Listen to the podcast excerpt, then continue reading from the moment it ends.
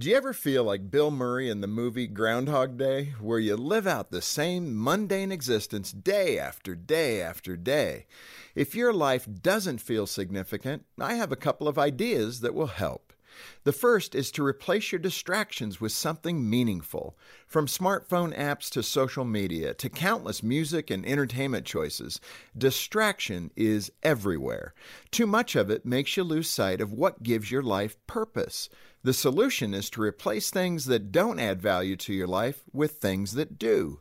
Deepen your relationship with friends and family. Have a date night with your spouse. Renew your relationship with God and explore your faith more deeply. The second idea is to look for the magic in the mundane. Your life is probably already filled with many wonderful things, but you've lost sight of how magical they are. Your marriage, your children, your home, your job. Don't forget your health, your vision, your life.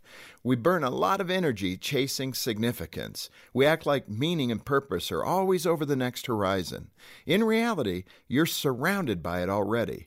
There's magic in the mundane if you have the eyes to see it. Don't stay trapped in Groundhog Day. Remember, each day is a blank canvas that you get to fill. Rather than lose yourself in endless distraction, fill your life with things that give it meaning and purpose. For Focus on the Family, I'm Jim Daly.